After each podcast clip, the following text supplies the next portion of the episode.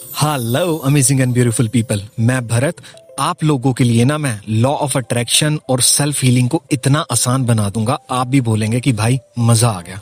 तो स्पेशली ये वीडियो रहने वाली है उन शादीशुदा लड़कियों के लिए जो थोड़ा सा अपनी लाइफ में अभी परेशान है, थोड़ा कहीं नेगेटिविटी को फील कर रही हैं।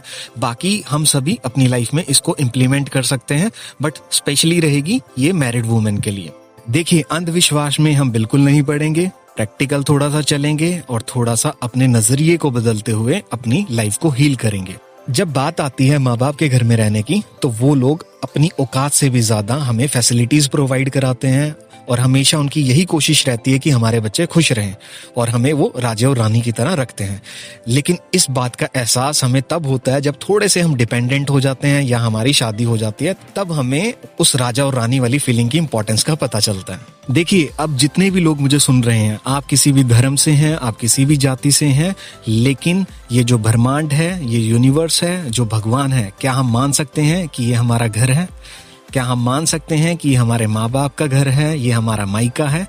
क्योंकि देखिए माँ बाप अगर थोड़ा सा डांट भी देते हैं ना तो वो कुछ देर के लिए हमारे दिल पे लगती है, उसके बाद हम उस बात को भूल जाते हैं। देखिए स्पेशली अब मैं उन शादीशुदा लड़कियों को कहना चाहूँगा कि आपकी लाइफ में कोई भी प्रॉब्लम चल रही हो, आपका रिलेशनशिप बेशक खराब हो, आपकी लाइफ में बेशक प्रॉब्लम चल रही हो, उस बात को हम थोड़ी देर के लिए रखेंगे साइड पे और हम फील करेंगे, ये जो ब्रह्मांड है, ये आपका माइका है, ये आपके माँ बाप का घर है और आपको अपने आप से कुछ सेल्फ टॉक करनी है।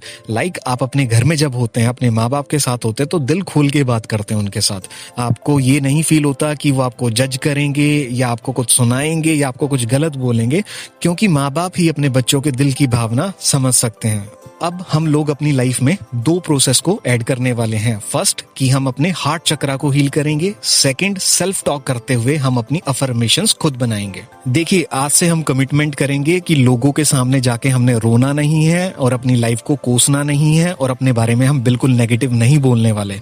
तो हम क्या करेंगे? अकेले में बैठ के इस प्रोसेस को फॉलो करने वाले हैं। हम अपने दिल के ऊपर हाथ रखेंगे और सेल्फ टॉक करेंगे, ये फील करते हुए कि ये ब्रह्मांड हमारा माई का है, हमारे माँ बाप का घर है। और जितनी भी नेगेटिविटी आपके अंदर होगी, आपको बिल्कुल हिचकिचाना नहीं है, अपने सारे नेगेटिव इमोशंस निकालने हैं, अपनी सारी नेगेटिव फीलिंग्स बाहर निकालनी है। देखिए, अगर आपको लगता है कि आपकी लाइफ बुरी है तो आपको सेल्फ टॉक करते हुए वो सारी बातें बोलनी है। अगर आपको लगता है आप लूजर हैं तो आपको वो बोल बोलना पड़ेगा, क्योंकि जब तक आप अपने नेगेटिव इमोशंस बाहर नहीं निकाल लेंगे तब तक आप पॉजिटिव नहीं हो सकते।